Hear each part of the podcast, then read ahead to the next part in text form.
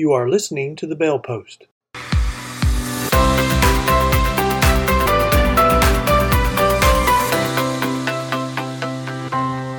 Welcome to our next episode of our podcast, The Bail Post. My name is Ken Good, and I'm an attorney in Texas specializing in bail law. In episode number five, we discussed charitable bail funds. These organizations are relatively new over the last couple of years. They raised large sums of money several summers ago based upon the premise that they, uh, these funds would be needed to bail out protesters. But in the end, 99 or more percent of these protesters were released either without bail or they were never charged, and they were le- released uh, on their own recognizance. As a result, these organizations ended up with large sums of money and no one to bail out of jail based upon the premise why the money was raised. As a result, some of these organizations began to bond people out of jail uh, just looking for people to help. I think these organizations found very quickly that what the bail industry had been saying was true. There, there's no low level people stuck in jail uh, because they can't afford to pay a bond. Because of some incidences that took place, uh, s- several states started looking at whether restrictions should be placed on charitable bail organizations. Texas was the first state to look at such limitations in its last legislative session. And as a part of SB 6, there is a registration slash certification requirement. And then once you start posting bail, you have a requirement to uh, file monthly reports with the county or the county sheriff. There is no restriction in Texas on any bond that can be posted by a charitable bail organization, only a certification and uh, registration slash reporting requirement. After the Texas legislation um, passed SB 6, the state of Indiana went further and placed restrictions on charitable bail organizations in HEA 1300. That bill said that a charitable bail organization could not post a bail for a person charged with a crime of violence or a person who's charged with a felony and has a prior conviction for a crime of violence. The bill eventually passed the Indiana legislature. On May 4, 2022, so just six months ago, the Bail Project filed suit against the Commissioner of the Indiana Department of Insurance, alleging that HEA 1300 was unconstitutional on two grounds. The Bail Project alleged that the statute violated the the Charitable Bail Fund's right of free speech under the First Amendment, and also alleged that it violated the Equal Protection Clause of the 14th Amendment to the United States Constitution. The Bail Project asked for a preliminary injunction to prevent the statute from going into effect in July. On June 29, 2022, the uh, federal district court denied the request for a preliminary injunction, and the Bail Project filed an appeal to the Seventh Circuit Court of Appeals. In the original complaint filed by the Bail Project, it argued that by paying cash bail for defendants, it was engaging in free speech. The Bail Project maintained that its uh, stated goal was to end cash bail, or that cash bail was not necessary, and it was engaging in a social experiment to show that people would appear for court and did not need the burden of cash bail. The Bail Project also argued, alternatively, that if it wasn't engaging in direct speech, that its conduct was inherently expressive conduct, which still satisfied the requirements for First Amendment protection. On appeal, the analysis under the First Amendment focused on whether this speech was inherently expressive conduct, which would authorize First Amendment protection. And there was really no argument that uh, the the uh, Bail Project was engaging in direct speech that this statute was seeking to prohibit. The test for whether First Amendment protection applies to conduct that is in, inherently expressive uh, is resolved by answering two questions. First, was there an intent to convey a particularized message? And second, was the likelihood great that the message would be understood by those who viewed it? The trial court found that it was uncontested that the intent of the Bail Project was uh, to communicate that a system of cash bail was unnecessary. However, there was a disagreement about whether the conduct itself could be readily understood by those who viewed it. The trial court found that the conduct by itself was not inherently expressive and, in fact, required additional speech to be understood.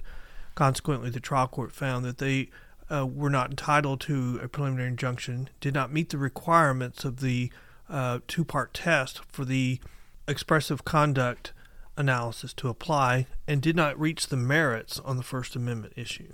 Uh, the court did not address what standard of review should be applied uh, to the merits because it didn't reach the merits. The second argument raised by the Bail Project was that the HEA 1300 violated the Equal Protection Clause because it treated uh, charitable bail organizations differently than anyone else who might uh, pay bail without a rational reasoning for doing so.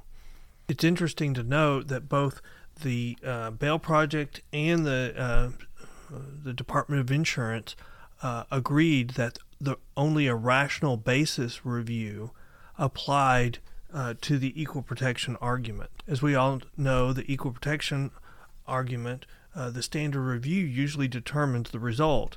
And if uh, the um, rational basis review is the lowest level of review, and if there's just any rational basis for um, explaining the regulation or the statute or the rule, then it will withstand constitutional review and be upheld. And so, in a lot of ways, by agreeing that a rational basis review applied to the 14th Amendment analysis, that kind of determined the result. So, consequently, the Bail Project was turning the argument on its head by saying no rational person would come to this conclusion. However, that's not the analysis. If if there was a rational basis or there was a reasonable uh, explanation for the, uh, the statute or the passing of the statute, then it would withstand constitutional review. Once the briefing was completed at the Seventh Circuit Court of Appeals, the case was scheduled for oral argument, and, org- and oral argument was heard by a three-judge panel on December the 7th of 2022, just several weeks ago. I will provide a link to the oral argument in the description. So if you are, would like to listen to the oral argument, you can do so. I would say that the oral argument focused on the First Amendment analysis and specifically on whether the posting of bail by the Bail Project was conduct that was protected by the First Amendment under the analysis regarding the expressive conduct clause of the First Amendment. The first question asked by the panel of judges was how does this case, why is it uh, not governed by the Rumsfeld case, and how is it distinguishable from that case? The reference to Rums, Rumsfeld is a reference to a case decided in 2006 by the United States Supreme Court. The case was entitled Rumsfeld versus Forum for Academic and Institutional Rights, Inc.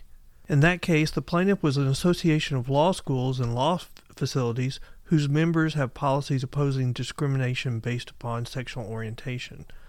They wanted to restrict military recruiting on their campuses because they objected to the government's policy on homosexuals in the military. They were faced with the Solomon Amendment, which provided that educational institutions um, that denied military recruiters equal access uh, to their uh, campuses would jeopardize or lose certain federal funding. Plaintiff filed suit seeking a preliminary injunction against enforcement of the Solomon Amendment. The trial court denied the preliminary injunction and it went up on appeal. It went to the third court of appeals, which reversed the trial court and concluded that the amended Solomon Amendment violated the unconstitutional conditions doctrine by forcing a law school to choose between sur- surrendering First Amendment rights and losing federal funding for its university. The Court of Appeals also found that if the activities were expressive conduct rather than speech, the Solomon Amendment was also unconstitutional under uh, under that analysis. The United States Supreme Court reversed the Third Circuit and found that the uh, Solomon Amendment did not violate free speech. On the issue of expressive conduct, the U.S. Supreme Court found that the schools, are, the law schools, were not speaking when they were hosting interviews and recruiting receptions. The court found that they facilitate recruiting to assist their students in obtaining jobs, and as a result, the law school's recruiting services lack the expressive quality of, for example, the parade in a different that was highlighted in another case. Nothing about recruiting suggests that law schools agree with any speech by recruiters, and nothing in the Solomon Amendment restricts what they may say about the military's policies. So we have this case from 2006 from the United States Supreme Court saying that expressive conduct uh, did not apply to law schools when they were um, when the military was being uh, when the law schools were required to allow recruiters onto their campus, and um, and so there was a lot of discussion and debate about how that applied to the Bail Project in this new situation. There was a, a lot of discussion about when the Bail Project goes to post a bond, how could the clerk who's taking that money to post the bond, how would they know that they're furthering speech? Uh, there were multiple questions about how would a clerk know that. The answer to each of those questions was that the content and circumstances uh, was the reason why the Bail Project was alleging that by posting a bond they were uh, engaging in expressive conduct. One of the judges commented that the only way the a clerk or a judge or a member of the public would know that would be if the Bail Project provided further speech, and so it was not the conduct itself that uh, that was expressive. It was just conduct, and you did not know what the purpose of that conduct was uh, without further speech. Another judge was asking, so is it the identity of the payor that transforms the conduct into expressive conduct? The Bail Project was arguing that it was the payment that was saying you don't have to have skin in the game, and that that was speech. Uh, that was expressive conduct. The first judge came back and said, How does the clerk know that? Doesn't that require the clerk to guess and uh, to presume? The Bail Project made reference multiple times to a regulation that was adopted by the Department of Insurance as support for their position that their uh, conduct was expressive conduct and protected by the First Amendment. The second judge raised questions about whether char- charitable bail organizations are pretty new and whether the answer to the question about whether their conduct was expressive conduct would differ 10 years from now. This led the first judge to come back and say, well, what is the difference between the Bail Project and the law school in Rumsfeld? The judge even said, is it the payment that's the difference? Is it because the law school does more than one thing? Once again, the Bail Project's attorney came back to explain that it was the content and the circumstances uh, which was the difference between uh, the uh, law school and the Bail Project. The third judge started raising questions about what if the Bail Project, when it first started, like and, and just gave a year, like 2017, and said on the very first day when it posted a bond, if there was a, a a statute passed, would it be a violation of free speech then? Judge argued was it depended upon the profile for the first six months.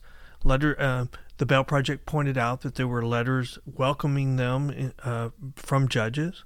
The Bail Project also argued that the system was well aware of its existence and repeated its argument that conduct and circumstances were the difference. The second judge questioned whether uh, speech should be presumed because of the very existence of the law itself. Um, should it be presumed that there was some type of message conveyed? She argued that the mere fact that a message is being conveyed, we don't. Uh, the judges did not have to know exactly what the message was, but once there was a message conveyed, then it could obtain First Amendment protection. The state responded that conduct is not speech, that regulation has to be open and notorious for it to be speech. Uh, also, uh, the uh, the state um, sought to um, distinguish the case that was being relied upon by the judge that was referred to as the Hurley case saying that it was a little bit more uh, uh, restrictive than she was arguing. I think also the state made an effective argument by saying that the posting of bail is the same for everybody. No matter which group posted, it's the same. So you can't argue or you cannot conclude that some speech is being conveyed by the mere fact of posting bail. There was also a discussion making an analogy between posting bail, done by the Bail Project, and flag burning. One of the judges said, you know, the first couple of burned flags were not protected. It was not until uh, there was a symbolism that was garnered over time.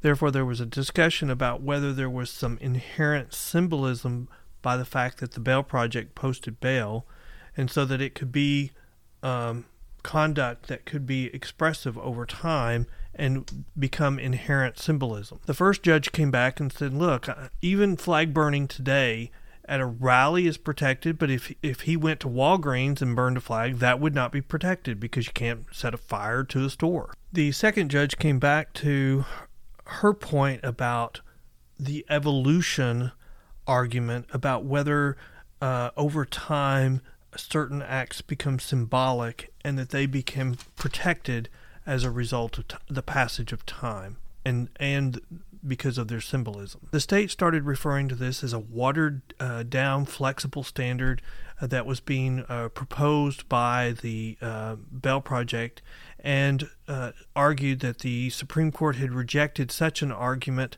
or standard in the Rumsfeld case. The state argued that under this analysis, analysis there's a kernel of expression in everything and if you're going to l- lower the standard, then everything becomes protected. The first judge came back and said, Well, can I change my conduct into expressive conduct by yelling really loud before I go into the courthouse to post a bond? The state argued that th- this analysis was rejected in the Rumsfeld case. The third judge raised the issue about whether this was targeted legislation against the Bail Project specifically. statute exempts an organization that posts three bonds within 180 days but the judge asked, why three? Why not 30? Why not one? Close to the end of the oral argument, one of the judges, the first one, came back and said, well, if the legislature wanted to, wanted to they could make cash by the defendant, just the amount set by the court. But if it was cash by another group, not by the defendant, it could be cash times four. And the state agreed that the um, that the legislature could do that. There was a discussion about why the legislature enacted the statute. There was a reference to some incidences involving people who were uh, bonded out by the Bail Project. There were really no questions about the equal protection argument other than the closing statement made by the uh, uh, state's attorney, just noting that it was a rational basis review, and that the under a rational basis review, the uh, uh, there was a reasonable basis for the uh, statute and Therefore, it did not violate the Equal Protection Clause. So, if I was going to summarize the oral argument, it, I would say it focused on the First Amendment uh, argument of the briefing. Uh, there was no real argument that it that the posting of bail was speech itself, and so the whole argument turned on whether the posting of bail by the Bail Project was expressive conduct, which authorized uh, First Amendment protection.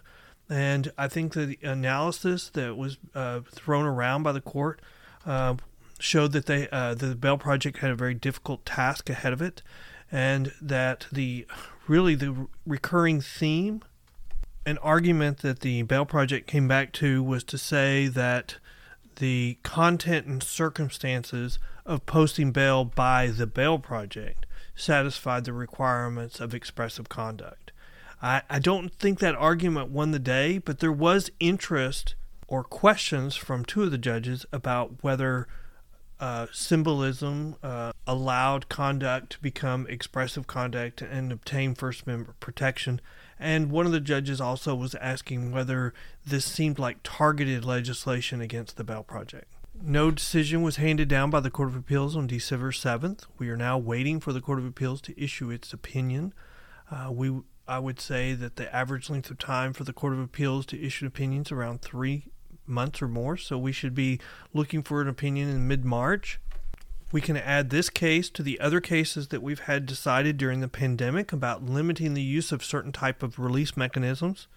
And if we put all those cases together currently, we would say in Texas, uh, the Texas Constitution protects a person's right to release on a surety bond with sufficient sureties. That's the private industry. That's the only constitutionally protected type of release in Texas. This means that your right to a private industry bond is guaranteed by the Constitution unless the Constitution specifically sets out an offense that the trial court has the authority to deny you a bond. We also learned during the pandemic that the legislature has the right to limit uh, the use of PR bonds. Uh, the uh, the governor of the state of Texas, Governor Abbott, uh, issued Executive Order 13 during the pandemic, limiting the use of PR bonds for certain violent offenders. Uh, the the Fifth Circuit and the U.S. Uh, I'm sorry, the Fifth Circuit and the Texas Supreme Court both upheld the governor's right to do that and the limitation of the use of PR bonds in that situation. The legislature turned around in SB 6 and codified the restriction on the use of PR bonds for certain offenses. And since that was already litigated, had already been decided by the courts, uh, it has not been litigated uh, uh, again. And then we have cash bonds, which are can be posted by anyone, or charitable fu- uh, bail funds. A charitable bail fund has no restriction on the uh, bonds that they post currently in Texas. They're just required to get certified as a charitable bail fund, and then they're required to file monthly reports after they start posting bonds. Unless they post less than a certain number, I think three within 180 days, then they're exempt from the certification requirements and from the posting of reports. This case adds a new wrinkle. Uh, because we have restrictions that otherwise we know that are constitutional that the legislature has the right to do. And so the, uh, bail project was looking for a federal uh, argument to invalidate the actions of the state legislature. So why are we having this as an issue? I, think if you go back and listen to episode number five of the Bail Post, uh, you'll hear a lot more t- uh, talk about charitable bail funds. I think one of the things that surprised me in that episode is is the comments that charitable bail funds are really a solution looking for a problem uh, because their original purpose on why they were set up and the reason why they raised a lot of money turned out not to be needed. Um, most of the protesters, if not all, were released without bail and probably never even had charges filed. And so there were bail funds looking for things to do with this money, and they had promised to bail people out of jail. And I think they found out very quickly that there's just not a lot of poor people sitting in jail. And I would even dispute that there are any poor people sitting in jail who are not able to bond out simply because of the amount of bond they had posted. Uh, especially after the pandemic, that's really not a problem anymore. I, I, don't think I would argue about whether it really was a problem to begin with. I think it was a rhetorical uh, argument, uh, but not a real true situation. Consequently, bail funds have found that there's just a lot of dangerous people in jail. And so they've started releasing uh, people who families have given up on because they're hardened criminals. And so we're finding that the bail funds are posting bonds for a lot of people who otherwise would stay in jail, and they need to stay in jail. The incidences that we've had in Indiana, we're also seeing in other parts of the country. There was a bail fund recently that bonded somebody out of jail, and uh, they proceeded to, to um, arrested and accused of murder. Now the Bail Fund has been sued by the family and has announced that it's going out of business in that area. I think the Bail funds have found that their argument that people will show up for court and they don't need uh, private surety bail is is not correct. It's not true. We're finding that bail reform across the country is not talking about reform. Really, it's talking about decriminalization of crime. And as we've seen the decriminalization of crime, we've seen crime go up. I hope this episode of the Bail Post has been informative for you, and uh, and I hope that you come back for season two starting next month. We will continue to keep you advised of changes in the law and developments across the country on criminal justice issues in the bail industry. Thank you for listening, and come back for the next episode of the Bail Post.